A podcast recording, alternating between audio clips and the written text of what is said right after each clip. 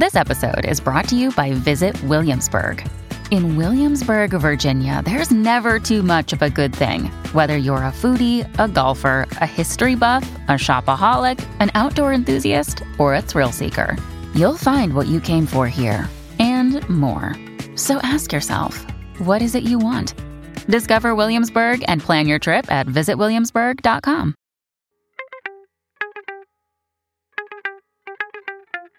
Hello again and welcome to Crime in Music. I'm your host Brian J. Kinsley, and with me as always, through the magic of the internet, my friend Ben Rupel. Yeah, I'm not really with you. I'm more with you virtually.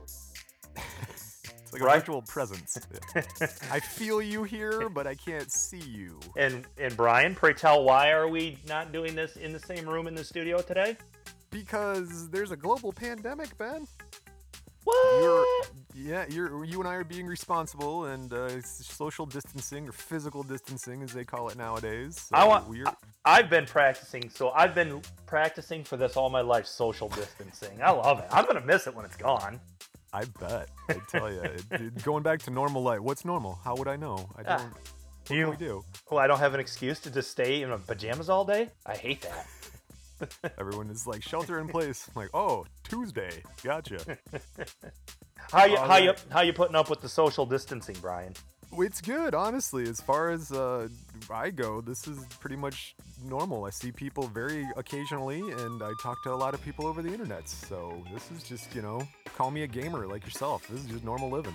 Yeah, I, I'm not having. It's not taking a toll on me, my mental, my my psyche too much.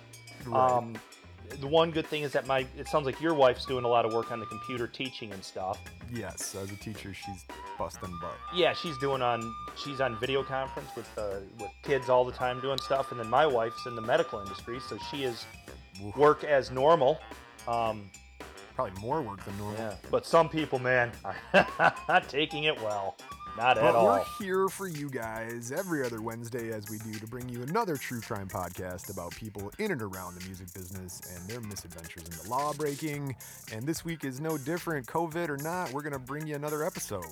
Okay, I am excited. And Well, and right, just so our audience knows, they're all listening to the background music. Oh, I yeah. can't. The way we have to do this on the on the internets here, I can't hear any of the background music. So when it comes to playing guest the guest, I'm not going to get to hear my fun little music. Ugh. No, no, you won't hear the magical m- melodic sounds of Kevin McLeod and the uh, Hustle song that he wrote for us. Uh, All right, But well, are you we're ready still- for Guess the guest? But we're still doing guest the guest. Oh, yeah, yeah. No, you're just Okay. going to. You, you, you can pretend, uh, but you got like, I don't know, two minutes right now.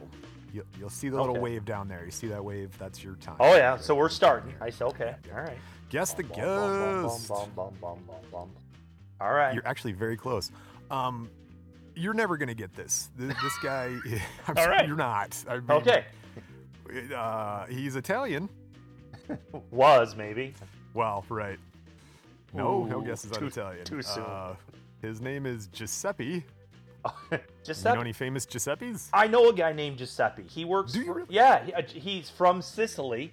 He works Oh. for uh, uh, the um, Royal Oak uh, uh, Road Commission, street people, water people. You know, like the the the, the, the city. The Public Works. Yeah, Public Works, and he makes wine in his bathtub. Or Oh, wow. he makes wine. He makes homemade wine. It's great. Giuseppe. Bathtub wine, huh? Yeah, yeah, yeah. no, I think they stomp it with his feet. I, I'm not kidding. I think. Wow. Eh, maybe I'm just re- uh, Lucille Ball. Okay, gonna- Giuseppe. I, I guess Giuseppe then, Brian. Giuseppe. All right, it is Giuseppe. Um, we're just gonna Woo! Mark that one up for a win. We got your Ric Flair woo right there. You didn't hear. Yes, all right. Born April 8th, 1692. It's Giuseppe Tartini. Oh wow, he's 1692. He's All right. very old. Yeah. All right. April 8th, 1692. Uh, born in Piran. It's the Republic of Venice. It's now called the Republic of Slovenia as part of Czech Slovenia. How do you spell that? Pir- Piran. Is that P I R A N. Piran. okay? Yeah? No, I. When Oh, they're I a, thought you knew. when they're a, seltzer water or something, Pirani, Pirani water. Perrier. Per- Per- maybe that's Pyrenees. all right. That's probably it. Type of dog. Uh, the dude's got some parents. His name is uh, his dad's name is Giantonio. That's his dad, and then Caterina Zangrando. I like that name. I like that name, Caterina. Katarina. Uh, Giantonio was a native of Florence, Italy, and Caterina was descended of one of the oldest aristocratic Piranese families. okay. So you get some royalty coming up here. Let's talk about this place, Piran. Uh, it's a town in southwestern Slovenia, off the Gol, uh, the Gulf of Piran in the Adriatic Sea. So it's kind of like a Gulf coast town. Pretty Okay. nice, Medi- and, you know, not Mediterranean, but Mediterranean. So But it's in Italy, right? it is now in Slovenia. So it's kind of, um, if you jump from Italy, go across the ocean, that's kind of where it is. Oh, okay. All right. All right. We're not on the boot. No, no, no, no, no, no, no. Okay. No, across the sea from the boot is from what I saw.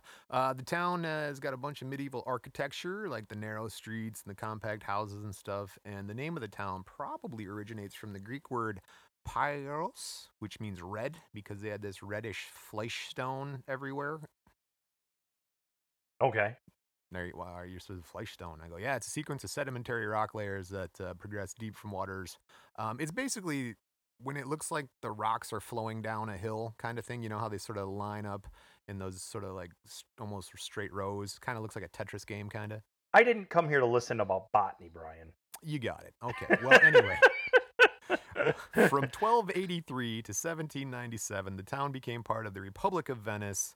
Um, it was governed by in a semi-autonomous way. They had a council of local noblemen and a bunch of Venetian delegates. Um, they, they had cool things like pirates would come to town and they'd fight them off in the Middle Ages. It's like one of those towns, those old towns, you know, old Venetian towns. and they're all being ran by the rich aristocrats in that town. Correct. That's no different than today around here, is it? No, much like today, a great pestilence hit the town in 1585, killing about two thirds of the population. Well, oh, we can yeah, got a little taste of that going on here, don't we? Topical, I can relate. Uh, the last decades of Venetian rule were marked by decadence because they were competing with this Austrian port town of Trieste, and uh, so that's what we're talking about. We're talking about this time when it's just like the massive uh, opulence and, and greed and sort of you know, you know just rich people. It's spending way too much money on shit you don't need. yes, I've seen the correct. Kardashians. I've seen the Kardashians. There you go. um, all right, so we got this guy Giuseppe. uh, Actually, that's a lie. I never. I've never watched any of that show. I've never, not one time. I think I might watch them. Are they in? Are they on Netflix yet? Probably. I'll I- tell you a dark secret. I was deep into Kardashians like when they sort of first hit the scene. I'm like, these women are gorgeous. Oh my lord! And let's look at their daily life. And then you just find out that they're they don't do anything. I mean, Kim Kardashian is famous. Why? Because she's a porn star. That's how she got fame. I no one remembers that part. Nobody. Isn't she now a lawyer? Uh, she's trying to be, yeah. She's Yeah. freed more people from the federal penitentiary, I think, than any celebrity else out there. Yeah, I think. I. I mean, that's notable. That's. Yeah, that's Do better. good work. I Yeah. don't know. Good job. Way to go. Great. From Well, um, from porn to lawyering. I don't know which one's worse, but whatever. it's funny you say that. We're gonna get there in a minute because Tartini. I'm gonna start calling him Martini because that's just how I remembered it. Let's get to his childhood first, real quick. But then I'll tell you, he does. He pulls a Kim Kardashian. It's funny how this all comes around. We did not plan this, folks. I did not. I no. So, all right. In his childhood, uh, he begins his education in San Filippo Neri Oratorio in Piran. And then he went to the College de Parde de Scoli P de Copre. These are all fancy things. Like if you were into violin or classical music, you're like, oh shit, he went there. I one of my friends is a PhD in music, and he was telling me he's like, "Who are you doing? What? That's what?" And I'm like, "Yeah, Giuseppe." All right. Um, let's see. He attended this Parent Academy Virtuoso. Um, basically, he went. You know, it's the 1600s. He had the smartest people teaching him stuff like music and art and literature. Well, back then it wasn't something, and education wasn't something that the masses would would get. It was uh, No. Well, people with money, people in in, in prestigious uh, areas of the world. You know, I mean, not everybody just got an education. That right. No, it was something that I mean, you couldn't even aspire towards it. You either were set up for that with your family, or you were a dirt peasant type. And and if you could get the education, you you took it. I mean, it was it was something that you wanted to have. Much like today, it's the way out. All right, uh, his parents did not want him to be all the aristocratic stuff. They wanted him to be a Franciscan friar. Really? Yes. Why? I wonder why. I mean, Now, I, I Tell people about the Franciscan friars real quick. well, they were like uh, uh, priests, weren't they?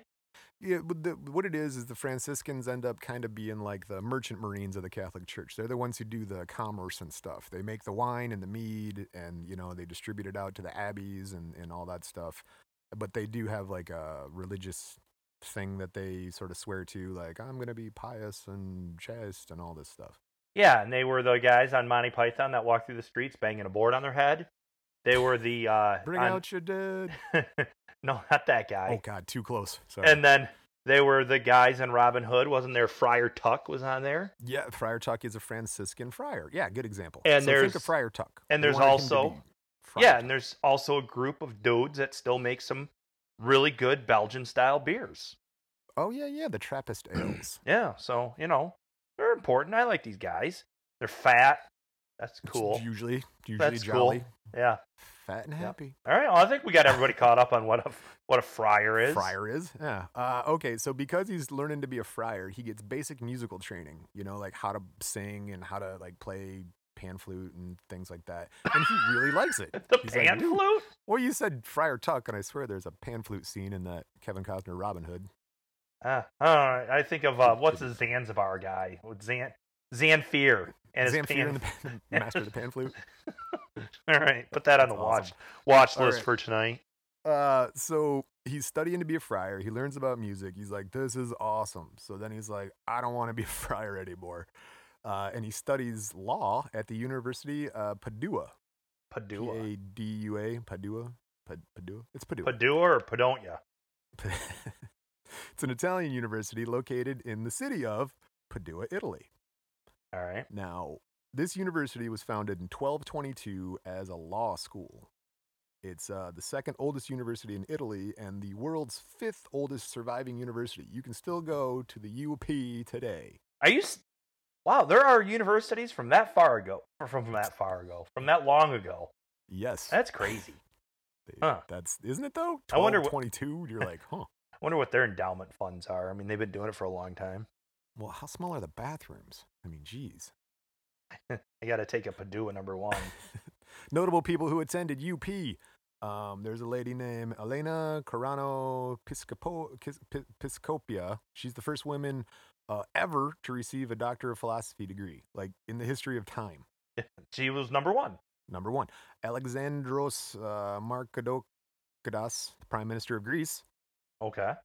And then uh, Vesalius, known as the founder of modern human anatomy, he was offered a professorship at Padua, but he died before he could start the job. Okay. And then finally, if you want a notable student to graduate from your college, it's got to be this guy, Nicholas Copernicus, mathematician and astronomer, astronomer, the guy who placed the sun at the center of the solar system and destroyed the church's belief system with science. He And- went there too. And gave us the joke. All right, whatever, Copernicus. nice, nice job, Copernicus. Now we're lost. Uh, Giuseppe goes to the same school. Now, Okay. see, he he went there. He did study law, but he also became a skilled fencer, like sword fighting. Uh, so Parry, sidebar. defend, job. So when I first started my job that I'm in now, what, 15 years ago, 16, whatever years ago, um, I was handed a, a packet of, of clients, um, all my di- customers. I started out with a handful of them, you know, to get to kind of get up and running in sales. Right. And so I got this list, and I see that one is the De- Detroit fencing, uh, Detroit fencing, it was called. And I'm like, oh, okay, these guys make fences. They install fences in your yard, you know, picket fences, wire That fences, kind of fencing. Yeah. whatever, big fences for prisons. I don't know what I'm getting into here. So I go, I, I, I, I go to the address, and it's a small building, and there's like no sign on it. I'm like, well, this must be their office, I guess. I'm expecting to see like a construction yard with trucks and post hole diggers and I don't know what. And it was in this little tiny place in Ferndale. Um, so I walk in and there's all these dudes. I mean, people with those full fencing, getting swords and and Oh, yeah. you- and and I mean, I couldn't had been more confused on what was going on. And then it clicked. It clicked. It was all of a sudden there. Oh, fencing. Fencing. I get it. I get that. I get this. All right, that's my that's my that's my only fencing story. You may or may not know, but I was a member of both the Flint and Swartz Creek Fencing Club for about four years. Oh, I remember you had that costume. That's I have a saber and a foil and the whole bit, and I can uh, do. I actually scored one point, one point on this collegiate fencer because I about damn near fell down and I did like a flick, almost like a fishing rod cast with my sword, and it bent around and tapped him on the back of the shoulder before I fell down. And he's like, "Oh, you got a point! oh, I scored a point on a fucking collegiate fencer. Sweet." Dude, I've watched those guys on the Olympics, and uh, that's that's some fast stuff. I can't I can't see anything they're talking about. Yeah, that's All of a sudden- and that's the thing. When I when I was fencing, it was literally like a flick flick. They they just take the wrist and they just like, and you're like, oh god, oh ah. So Yeah, in real life, I don't think that would have killed me if that was a real sword. But whatever, we'll give you a point. Well, if you get a poke, I mean, you know, that's the thing with it's not like slashing like a samurai sword. It's like a jab, like a poke you. So you said you had a foil and a what saber? Saber, they're they're different. The foil is the little skinny one with kind of like the small the small little disc on the handle, and then the saber's got like the hand guard that wraps around. When you saber fight, if Oh. you touch anybody anywhere, it's considered they're dead and it's a point. In foil, you got to poke people like four or five times just in It's- the chest. It's not pronounced saber. It's pronounced sabre. like the hummus. All right, you ready? Yeah. 1710, age 18, Martini's father dies. Oh. But there's an upside. He can now marry the girl he likes. Oh. Yeah, this girl named Elisabetta Premazore. Uh, the, anytime we talk about like Italian stuff, we all got this. way we talk. Uh. Uh, always. Elisabetta Premazore. Uh, unfortunately, she is the favorite niece of Cardinal Giorgio Coro- Co- Coronoro. George Corner. They call him Giorgio Corner. George George Corner. That's her uncle. Mr. George. Mr. George, Cardinal, Okay. sort of Cardinal Bishop of the area. Uh, he's a Roman Catholic cardinal and a member of the Coronoro family, a patriarchal family of ancient Rome, founding members of the Great Council in 1172. Mafia. Uh, he had eight Oh, palaces on the Grand Canal in Venice at different times. No coughing, okay, Brian? Cover. yeah, You're right. Supposed I'm to sorry. cover your face with your. Gee, Mafia. Uh, they don't explicitly say that, but you know, he comes from a large, powerful Italian family from the old country. It's- Yeah. That eventually has close ties with Frank Sinatra. you never know, eh, right? It all, it's all circular. It all Right, gets there. right. So, uh, oh, here's the deal. Martini's father would have disapproved of uh, Elisabetta because she technically came from a lower social class than uh, the Tartinis did. Even though she had connections to some, uh, you know, family connections, she wasn't really as considered as classy on the scale of of so- society. That's the words. Yeah, because it was a class system. They had to have uh, the right people with the right people. Apparently, there was some type of age difference too that his dad didn't like, which i studied and looked for it. I couldn't find it. It makes me believe that uh, she was older than Giuseppe. So Ooh, cougar. yeah, there you go. C- Cougar Hunter. My wife's older than me. Not by much. Won't make that mistake again. Uh, Mart- Martini and Elisabetta get married in secret. And then 1713, three years later, Elisabetta's uncle finds out, the mafia cardinal guy, about their marriage. And uh, he has Martini charged with abduction of his niece. I guess what if you're the ma- mafia, you make some rules up as you go. Hey, he, he, I didn't say he could marry her. He abducted her. Um, Cardinal Giorgio, there, George Corner, tries to have uh, Martini arrested, but they can't find him. So what he did was he put on a disguise. He disguised himself as a monk, uh, you know, and then uh, flees the city. He still had his outfit, his monk outfit in the closet, He just took. It's like uh, I just got to put the hood up, change the hair, and I shove a from friar to pillow in the belly. Uh, eventually, he finds refuge in Assisi. Remember that Assisi? A, a Fran- is this where the Francis of Assisi came from? Exactly. They, they, there's Alright. there's Franciscan friars out there. So again, he hangs out with his church buddies, and um, there he- he's a friar at the monastery in Assisi, hiding out from uh, George Corner, mafia mob. In Assisi, he begins to study the violin with Father Boemo, and uh, plays in the Covenant or uh, the convent orchestra. So not a total loss. Got him The to death, convent orchestra? That sounds kinky. it does. It says convent orchestra. After about two years in Assisi, Martini is recognized uh, by some visitors from Padua, his home city, while he's playing. They're like, "We're gonna introduce this guy to CC. He's been here only a couple years. I think you're really gonna like him." Martini, yay! and he goes up and plays, and these people are like, "That guy looks like the guy who married the mob cousin." And and, and hey, hey, you're not even supposed to be in here. We, I'm sorry, my dog's scratching her neck, cousin. Oh, I thought that was your wife showing you her new uh her new paparazzi bling. No, so uh, Hey, you're not long- supposed to be in here. So he's So he's- playing. He's, playing, playing and some people in the crowd recognize him. Right, a curtain blew aside during the performance, and they're like, "That's the guy." So, uh, he gets called out, but luckily, because he's so good at the violin, George Corner's like, "I've heard good things about you. You you can live." So he takes the death mark off of Martini. And, Oh, uh, so the mafia guy said he could live. Did he let him have his wife back? He did. His wife is back with him. Also, everything is forgiven. When you know when you're a talented musician or actor or celebrity, people let you do whatever they want. Different So, set of rules. different. It's It's true. just it. Everybody's like, why are all these celebrities getting the COVID test before us? And it, I said, it's simple. They They're famous and have money. Yeah. that, Yeah, what was it? I think Kentucky was like, we have the lowest reported cases of uh, COVID out of the, every state, and some dude's like, yeah, nobody's tested anyone. Well, I did see one meme that says, Pretty low numbers. I'm going to have to cough on a rich person to see and wait for their test to come back to see if I have COVID. That's not a bad plan. All right, back in here in the world of uh, 1716, legend has it that when Tartini heard Francisco uh, Maria Versini's playing the violin, dude was like, "That's the man," and I'm super impressed, and I suck. And so, with a desire to master the violin, he flees to Anaconia and he locks himself alone in a room to practice for hours and hours and hours on the violin to get better. And I know some fellows from high school who did the exact same thing on the guitar.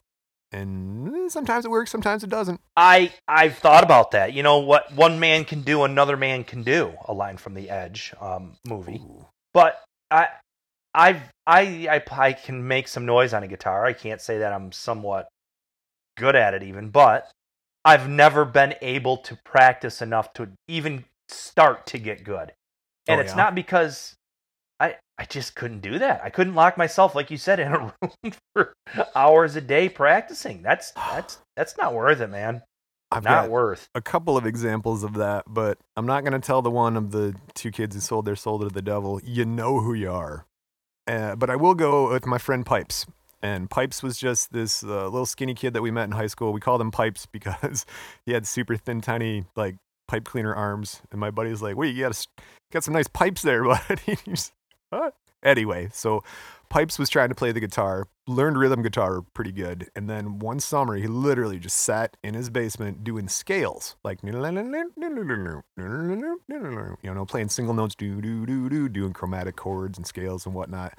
Next thing you know, he comes back that school year, and that kid can shred. Can't play the same solo twice in a row, but dude could shred.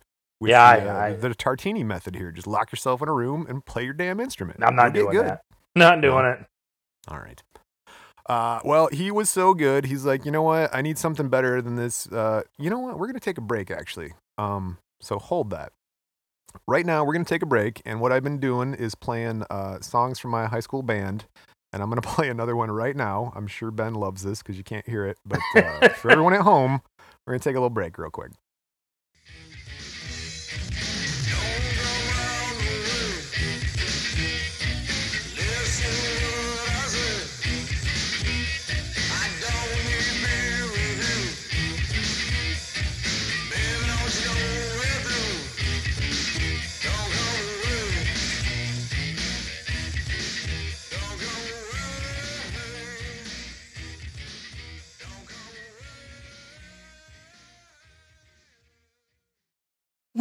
Mealtime inspiration, it's worth shopping Kroger, where you'll find over 30,000 mouthwatering choices that excite your inner foodie. And no matter what tasty choice you make, you'll enjoy our everyday low prices, plus extra ways to save, like digital coupons worth over $600 each week. You can also save up to $1 off per gallon at the pump with fuel points. More savings and more inspiring flavors make shopping Kroger worth it every time. Kroger, fresh for everyone. Fuel restrictions apply.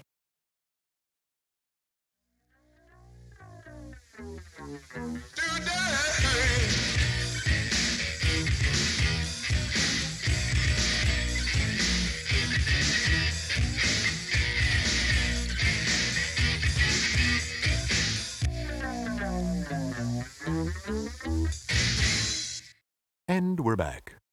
All right. What did you do with your break in isolation? Uh, I I didn't go outside and talk to anybody.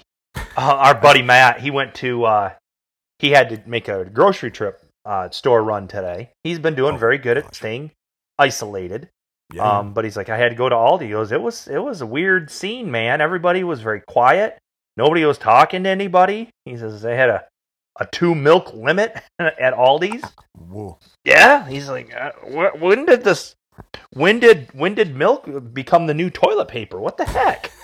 Dude, peanut butter. People must be wiping their ass with peanut butter and frozen pizzas because every time I go anywhere around here, they're bare. Shelves are bare. Pe- peanut, butter. Well, frozen pizzas. I'll say this: peanut butter does have a very very long shelf life, Yeah. and yeah, I I can't I can figure peanut I can figure out peanut butter better I can than toilet paper.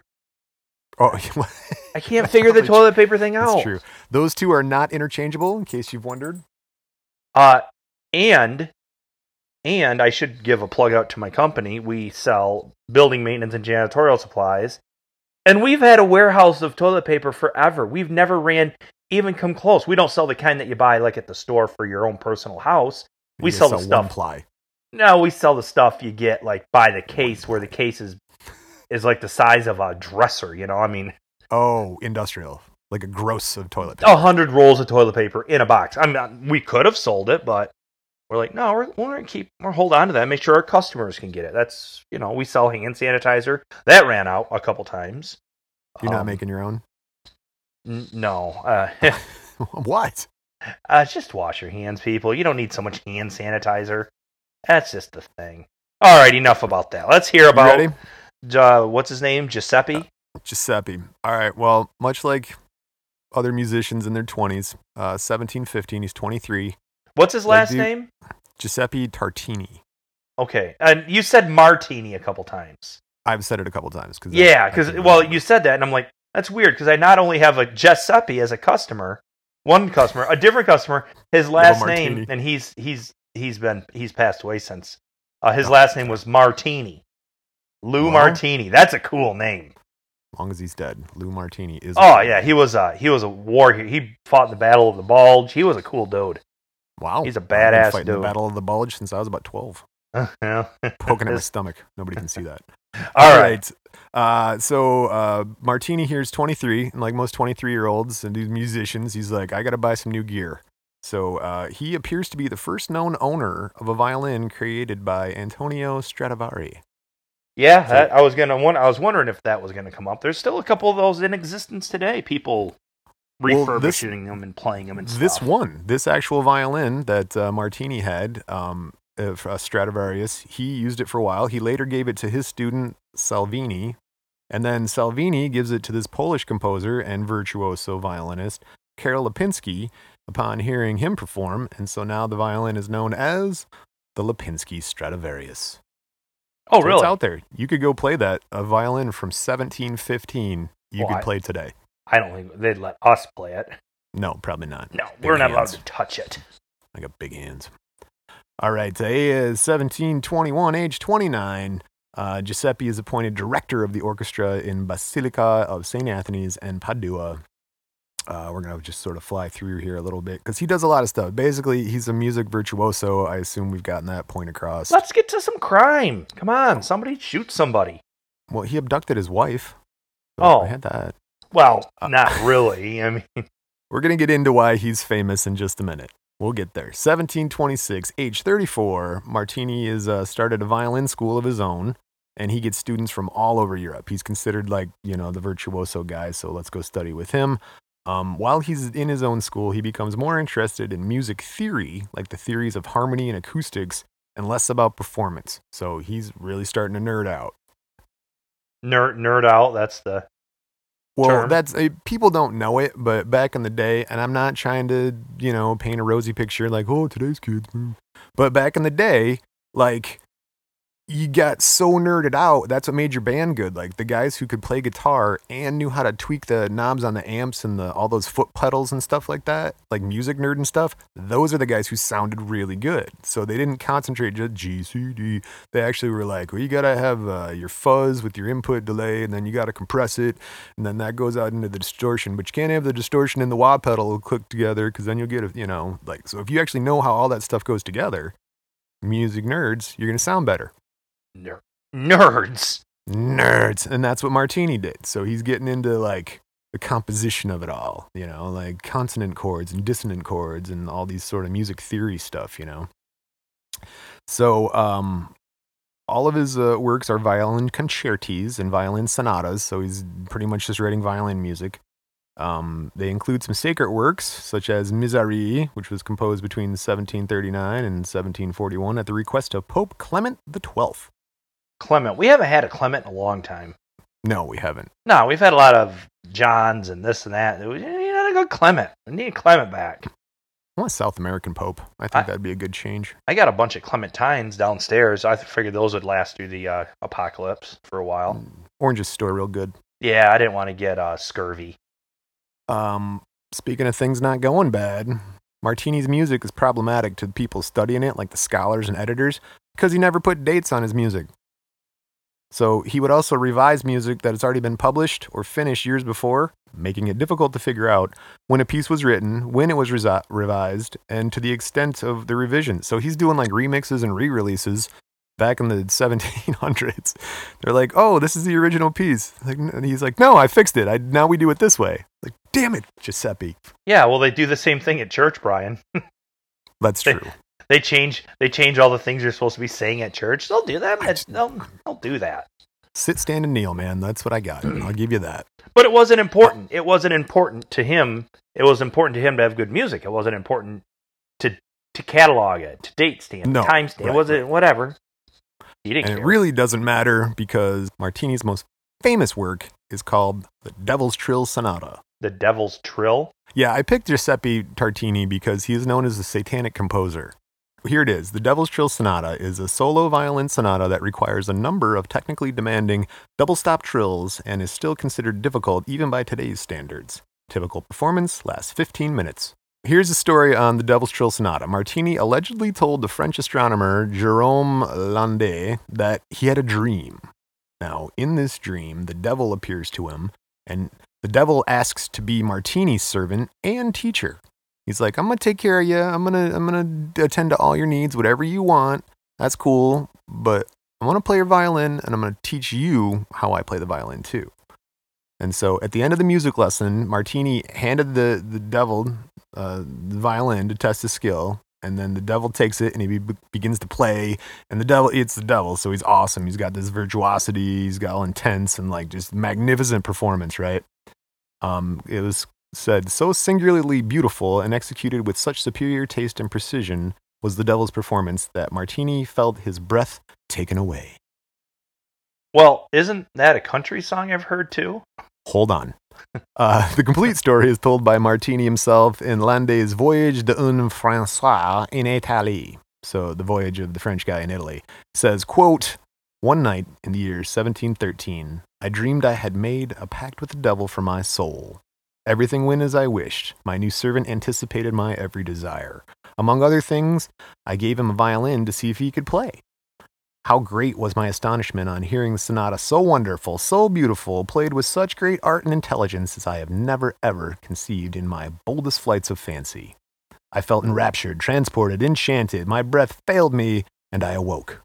I immediately grasped my violin in order to retain, in part at least, the impression of my dream. In vain. The music which I at this time composed is indeed the best that I ever wrote, and I still call it the Devil's Trill, but the difference between it and that which so moved me is so great that I would have destroyed my instrument, and I have said farewell to music forever, if it had been possible for me to live without the enjoyments it affords me. So, long story short, man, the devil played the violin so wicked in my dream that I shouldn't even play violin anymore. But they pay me a lot of money to do that, so I'm gonna keep doing it. I can't imagine this went over real well with a lot of clergy back in the day. Hey, where'd you get that new song idea from? Well, the devil came to me in a dream last night and showed me how to play the violin. So Yeah. now I'm gonna play it for you guys. No, the devil song. All right, so do we get to hear this now? All right, let's check out the um, the Devil's Trill Sonata uh, now.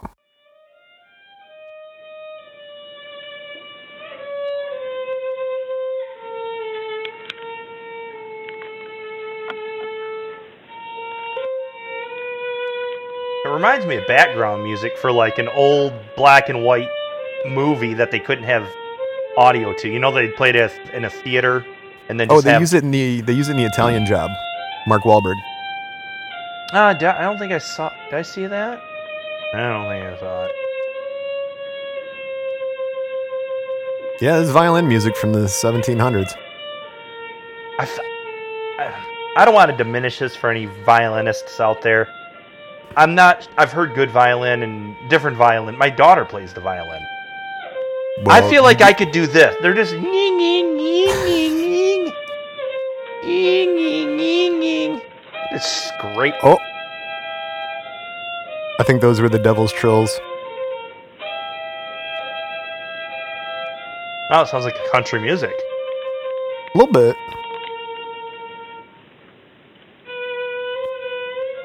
Now, I'm only giving you three minutes of a 15 minute song. I'm not even sure I want three minutes, Brian. I wondered, I only got uh, so far through it myself. I'm like, huh, All right, does this pick up at all down the road? no. But this was the satanic music that the clergy feared, and that people were like, oh my god, he's possessed by Satan because of this song. Yeah, he's the Jimi Hendrix of his day. All right, um, are we good? right, or we're, we're gonna fade it out. Yeah, let's fade this out. All right, we're good. We're good. That is the Devil's Trill Sonata, Giuseppe Tartini, and uh, revolutionary man. People thought he was possessed by Satan when he was like, "Yeah, the devil came to me in a dream and said." So, all right, I know, I know you what you want to talk about, but we'll get there. Trust me. So, right now, we're just gonna say, mesmerized by the devil's brilliance and awe-inspiring play, Martini attempted to. Uh, oh, I already told you that part. Ah, here we go. Nope, told you that part too. Okay, here we go. Martini is mentioned in Madame Blavatsky's The Ensouled Violin. It's a short story included in the collection called Nightmare Tales, where she says, quote, Martini, Tartini, Tartini, the great composer and violinist uh, of the 8th century, was, I had to count up X, V, I, I, I, um, was denounced as one who got his best inspiration from the evil one, with whom he was, it was said, a regular uh, in. Oh God, let me try this again. well, they speak all old Englishy, man. It's hard. So that's what she said. this is what she said. Quote. Martini, the great composer and violinist of the 8th century, was denounced as one who got his best inspiration from the evil one, with whom he was, it was said, in regular league. This accusation was, of course, due to the almost magical impression he produced upon his audiences, apparently with that song. Uh, he inspired performances on the violin that secured him from his native country the title Master of Nations. The Sonata du Diable, also called Tartini's Dream, uh, as everyone who's heard it will be ready to testify, is the most weird melody ever heard or invented, hence the marvelous composition that has become the source of endless legends. Nor we nor were they entirely baseless, since it was he himself who was shown to have originated them. Tartini confessed to having written it on awakening from a dream in which he had heard his sonata performed by Satan for his benefit and in consequence of bargain made with his infernal majesty. And basically, like you're saying, uh, this is another story instance where there's a deal with the devil, the crossroads, whatever. And modern variants are Roland Bowman's The Devil's Violin and the country song The Devil Went Down to Georgia. Is is the is that song inspired in some part by this story? Yeah, basically, this was the first instance um, recorded, not I think in a Bible, of where the guy, somebody makes a deal with the devil for musical fame or specifically the violin.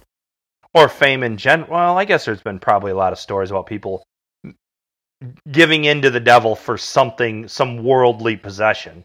But Yeah, this is- bargain. You're you're saying this is the one for music and for Well, for violins, the PBS segment on the violin uh, in their series Art was titled "Art of the Violin," quote, "The Devil's Instrument." The violin is the devil's instrument. That's what it sounds like to me. All right. I played the Kinda- violin for a little bit, you know, it, just like every kid sort of stumbles in and out, and, and, and it was hard.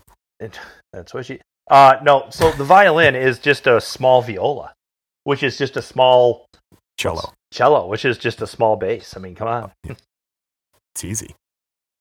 I I've never. I can't understand the way the violin works with the strings. It's like a guitar. Sorry, I Michelle. Can, oh. Hey, we Michelle. can still do that. we can still burp on. What are you drinking? Water. Oh, man, we don't have any. I'll go get a beer. I, I can go crack a beer. No. Um, speaking of not being prepared, February 26, 1770, age 78, Tartini dies in Padua after almost 50 years working at his school there. Um, he has published experiments in acoustics, instructional material, and many, many, many music compositions. He had 62 manuscripts total, um, with compositions. Uh, they're housed at the Biblioteca Comunicale Luciano Benincasa in Ancona, Italy, if you want to go check them out. And we have a quote from Giuseppe Tartini himself. He said, quote, you play a pretty good fiddle, son, and I'll give the devil his due, but I'll take that bet and you're gonna regret, cause I think I'm better than you. Giuseppe Tartini, everybody!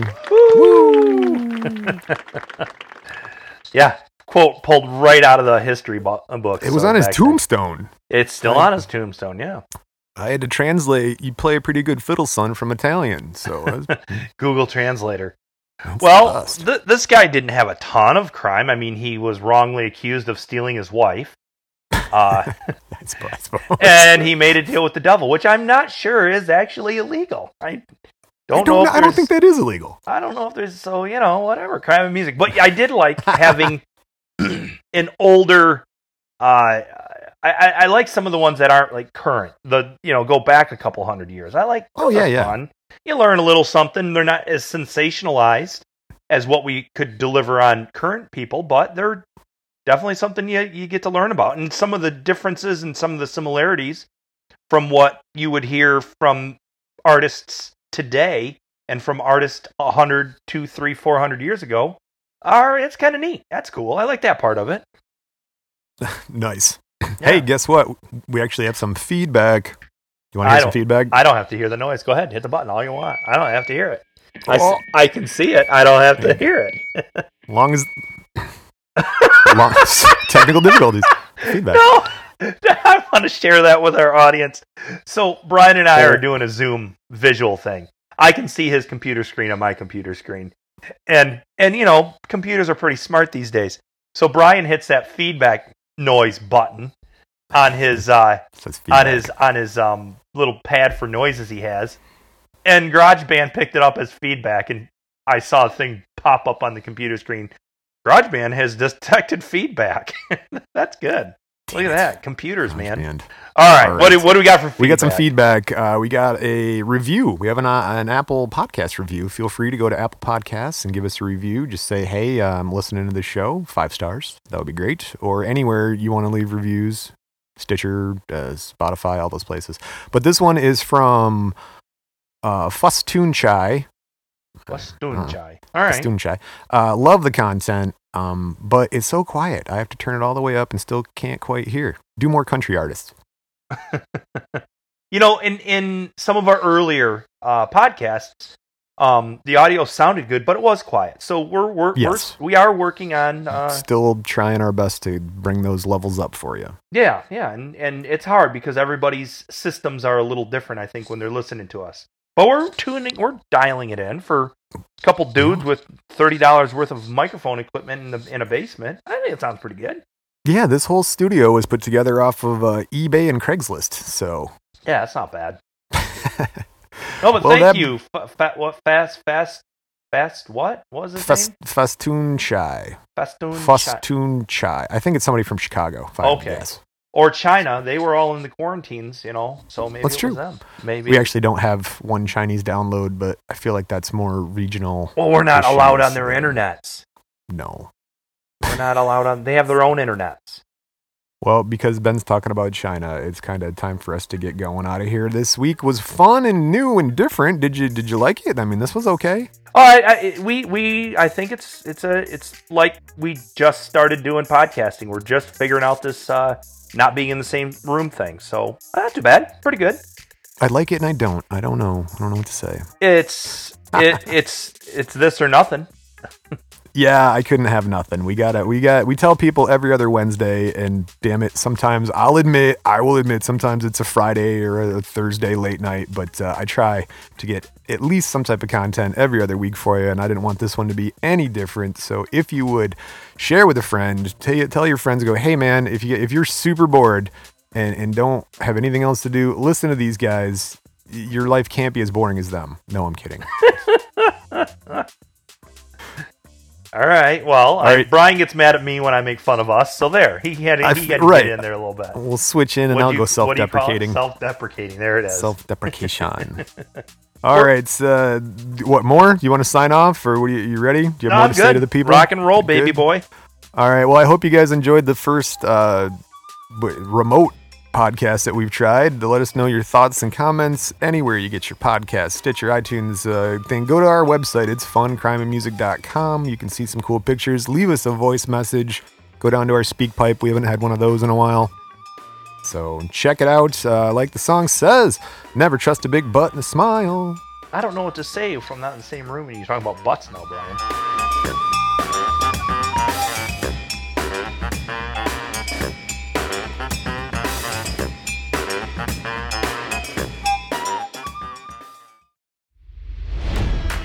It's NFL draft season, and that means it's time to start thinking about fantasy football. FantasyPoints.com features industry leading experts and prognosticators using proprietary hand charted data to help you score more fantasy points. FantasyPoints.com is the place to go for whatever kind of fantasy football you play. Whether you play fantasy football, daily fantasy sports, or do a little bit of everything, Fantasy Points has the meticulously researched content to guide you to victory. And why wait for the fall? Fantasy Points also covers the new spring football league, the UFL. Join the guru, John Hansen, Scott Barrett, Joe Dolan, and other massive names in the fantasy football universe with an exclusive offer. Use code Pantheon for 15% off any fantasy points package, including the all in package, with access to every article, tool, and data nugget that Fantasy Points has to offer. That's fantasypoints.com and code Pantheon for 15% off at Fantasy Points. Fantasypoints.com, code Pantheon. Score more fantasy points.